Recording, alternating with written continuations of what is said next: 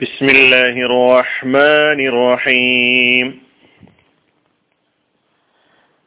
നമ്മൾ ഖുർആൻ പാരായണ നിയമങ്ങളാണ് പഠിച്ചു വരുന്നത് അതിൽ തന്നെ സുക്കൂനുള്ള നൂനിനും അല്ലെങ്കിൽ തൻവീനു ശേഷം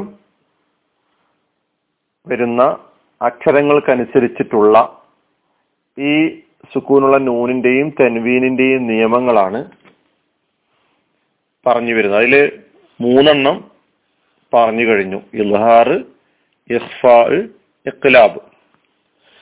ഇന്ന് ഇദ്ഗാം എന്ന നിയമമാണ് നമുക്ക് മനസ്സിലാക്കാനുള്ളത്.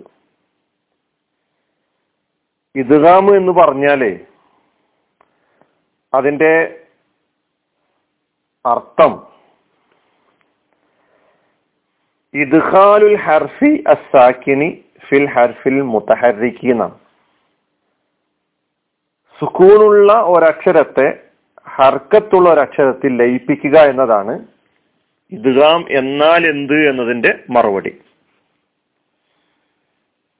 സുക്കൂണുള്ള നൂനുമായും അതുപോലെ തന്നെ തൻവീനുമായി ബന്ധപ്പെട്ടി മനസ്സിലാക്കും ബന്ധപ്പെടുത്തി മനസ്സിലാക്കുമ്പോൾ രണ്ട് വിധത്തിലാണ് ഇദ്ഗാം ഉള്ളത് അതിലൊന്ന് ഇതകാമും ബിഗുന്ന. രണ്ട് ഇതകാമും ബിലാഗുന്ന ഞാൻ ഇതിന്റെ തുടക്കത്തിൽ ഇദ്ഗാമിന്റെ നിർവചനം ഒരു സുക്കൂണുള്ള അക്ഷരത്തെ മറ്റൊരക്ഷരത്തിൽ ലയിപ്പിക്കുക. എന്നതാണ് ഇദ്ഗാമിന്റെ നിർവചനം എന്ന് പറയുണ്ടായി. കാരണം ഇത് വേറെയും അക്ഷരങ്ങളുമായി സുക്കൂനുള്ള നൂനല്ലാത്ത വേറെ അക്ഷരങ്ങളുമായി ബന്ധപ്പെടുത്തിയും നമുക്ക് ഇതുകാം മനസ്സിലാക്കാനുണ്ട്. അവിടെ ഈ ഉന്നത്ത് ബിലാ ഉന്നത്ത് എന്ന നിയമം ഒന്നും അല്ല വരിക അത് വേറെ തന്നെ നിഷാല്ല പിന്നീട് പഠിക്കാം.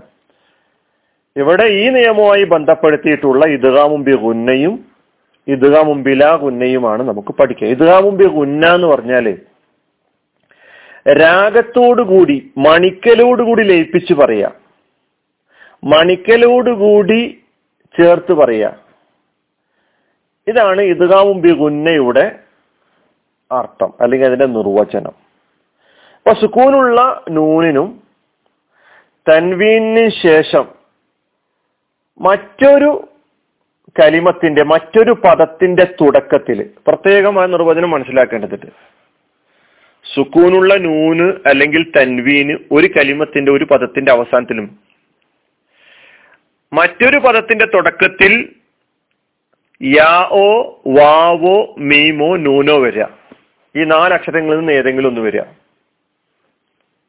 വന്നാൽ ഈ നൂനിനെയും ഈ തൻവീനെയും രാഗത്തോടെ ഉന്നത്തോടെ ശേഷമുള്ള അക്ഷരവുമായി ചേർത്ത് ഏതക്ഷരമാണോ വന്നിട്ടുള്ളത്? യാ ആണെങ്കിൽ യാ വാവാണെങ്കിൽ വാവ് മീമാണെങ്കിൽ മീമ് നൂനാണെങ്കിൽ നൂന് അപ്പൊ ശേഷമുള്ള അക്ഷരവുമായി ചേർത്ത് ഒരക്ഷരമായി അതായത് ഇരട്ടിച്ച് ഉച്ചരി ഉച്ചരിക്കണം. ഇതാണ് നിയമം. അപ്പൊ ഇവിടെ നിർവചനത്തിൽ പ്രത്യേകം ഞാൻ സൂചിപ്പിക്കുകയുണ്ടായി സുക്കൂണിലെ നൂനിനും തൻവീനും ശേഷം മറ്റൊരു പദത്തിന്റെ തുടക്കത്തിൽ യാഓ വാവോ മീമോ നൂനോ വരിക. അപ്പോഴാണ് ഇദ്ഗാമും ഉന്ന എന്ന് പറയുന്ന. മണിക്കലോടുകൂടി മറ്റ് ഏതക്ഷരമാണോ വന്നിട്ടുള്ളത് ആ അക്ഷരത്തിലേക്ക് ചേർത്ത് ഒറ്റ അക്ഷരമായിട്ട് ഉച്ചരിക്കുക മണിക്കലോടുകൂടി കേട്ടോ. ഉദാഹരണം പറയുമ്പോൾ മനസ്സിലാകും. നമ്മൾ സൂറത്തു ജൽജലയിൽ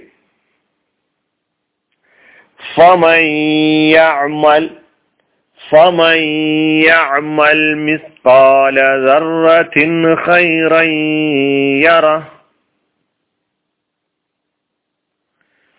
ഇവിടെ രണ്ടിനും ആ ആയത്തില് ഉദാഹരണമുണ്ട് സുക്കൂനുള്ള നൂനിനും അതുപോലെ തന്നെ തൻവീനിനും നമുക്ക് ആ ആയത്തിൽ ഉദാഹരണം കാണാൻ കഴിയും ഫമയ്യാമൽ എങ്ങനെയാണത് മൻ എന്ന കലിമത്ത് ഒരു പദമാണത്. അതിന്റെ അവസാനത്തെ അക്ഷരം സുക്കൂണുള്ള നൂനാണ്. യാമൽ എന്നുള്ളത് രണ്ടാമത്തെ കലിമത്താണ് വേറൊരു പദമാണ്. ആ പദത്തിന്റെ തുടക്കത്തിൽ വന്ന അക്ഷരം ഏതാണ്? യാ. യായിനെ നമ്മൾ പറഞ്ഞു ഇദ്ഗാമും ഉന്നയിലെ പെട്ട അക്ഷരങ്ങളാണ്. ഈ യാ വരുമ്പോൾ ഇവിടെ ഉച്ചരിക്കുമ്പോൾ കാണുന്നത് എങ്ങനെയാണ്? ഫമയ്യഅമൽ ആ യായിലേക്ക് നമ്മൾ ചേർക്കുകയാണ് ഈ സുക്കൂനുള്ള നൂനിനെ എന്നിട്ട് ഉന്നത്തോടു കൂടി ഉച്ചരിക്കാൻ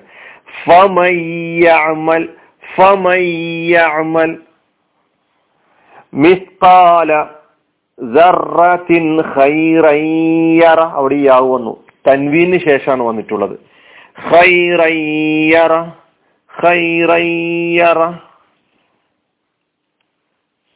മറ്റൊരക്ഷരം വന്ന ഉദാഹരണം എടുക്കുകയാണെങ്കിൽ വാവു വന്നതിന് ഉദാഹരണം നോക്കാം. വാഹിദ. വാഹിദ. തൻവീന് ശേഷം വാവ്. മീമിന്റെ ഉദാഹരണം. മിം സുക്കുള്ള ന്യൂവിന് ശേഷം ഈ മീമ് വന്നാൽ അവിടെ കാണാം. മിം ഇൻ. അതുപോലെ ഓരോ ഇതേപോലെ നമുക്ക് കാണാൻ കഴിയും. ഒരുപാട് സ്ഥലങ്ങൾ സുക്കു നൂന് വന്നതിന്റെ ഉദാഹരണം. വലന്നുശ്രിക വലന്നുശ്രിക നൂനിലേക്ക് ചേർക്കുന്നു.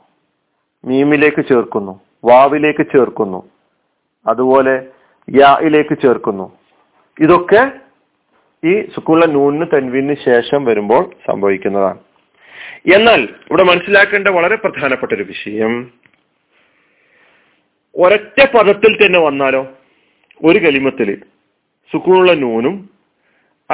അതിനുശേഷം ഒരേ കലിമത്തിൽ തന്നെ സുക്കൂണുള്ള നൂനിന് ശേഷം നേരത്തെ പറഞ്ഞ നാലക്ഷരങ്ങളിൽ നിന്ന് ഏതെങ്കിലും ഒന്ന് വന്നാൽ അവിടെ വെളിവാക്കി ഉച്ചരിക്കാണ് വേണ്ടത്. ചേർത്തുച്ചരിക്കലോ ഗുന്ന മണിക്കലോ ഒന്നും പാടില്ല. നിങ്ങൾ സൂറത്തു റാദിലെ നാലാമത്തെ ആയത്തെടുത്ത് പരിശോധിച്ചു നോക്കാം. സൂറത്തു റാദ് സൂറത്തു റാദിലെ നാലാമത്തെ ആയത്തിൽ കാണാം സ്വിൻവാൻ എന്നൊരു പദം. സ്വിൻവാൻ. അത് എങ്ങനെയാണ് ഉച്ചരിക്കുക? സ്വിൻവാൻ. അവിടെ സുക്കൂളിലെ നൂനുണ്ട്. ആ സുക്കൂളിലെ നൂനിന് ശേഷം എന്താണുള്ളത്? വാവാണുള്ളത്. അപ്പൊ നമ്മൾ ഈ പറഞ്ഞ നിയമം അനുസരിച്ചിട്ടാണെങ്കിൽ ഇത് മുമ്പ് ഉന്നയോടുകൂടി പറയണം എന്നാണ് നമ്മൾ പറയാ പക്ഷെ അങ്ങനെയല്ല പറയേണ്ടത്. ഇതാകുമ്പോ ഉന്ന പാടില്ല. സ്വിൻ വാൻ ഇലഹാറോട് കൂടി വെളിവാക്കി പറയാണ് വേണ്ടത്. എന്തുകൊണ്ടാണ്? സ്വിൻവാൻ എന്നുള്ള ഒരൊറ്റ പദമാണ്. ആ ഒരൊറ്റ പദത്തിൽ തന്നെ സുക്കുള്ള ന്യൂനും വന്നു ശേഷം വാവും വന്നു. അതുകൊണ്ട് വേണ്ടപ്പെട്ട് നമുക്ക് പരിചയമുള്ള ഒരു കലിമത്താണ് ദുനിയ. അദ്ദുനിയ. അദ്ദുനിയ എന്ന് ഉച്ചരിക്കാറില്ലല്ലോ. സുക്കുള്ള നൂന് ശേഷം ആണ് അവിടെ വന്നിട്ടുള്ളത്. അതുപോലെ കൽ ബുനിയാൻ.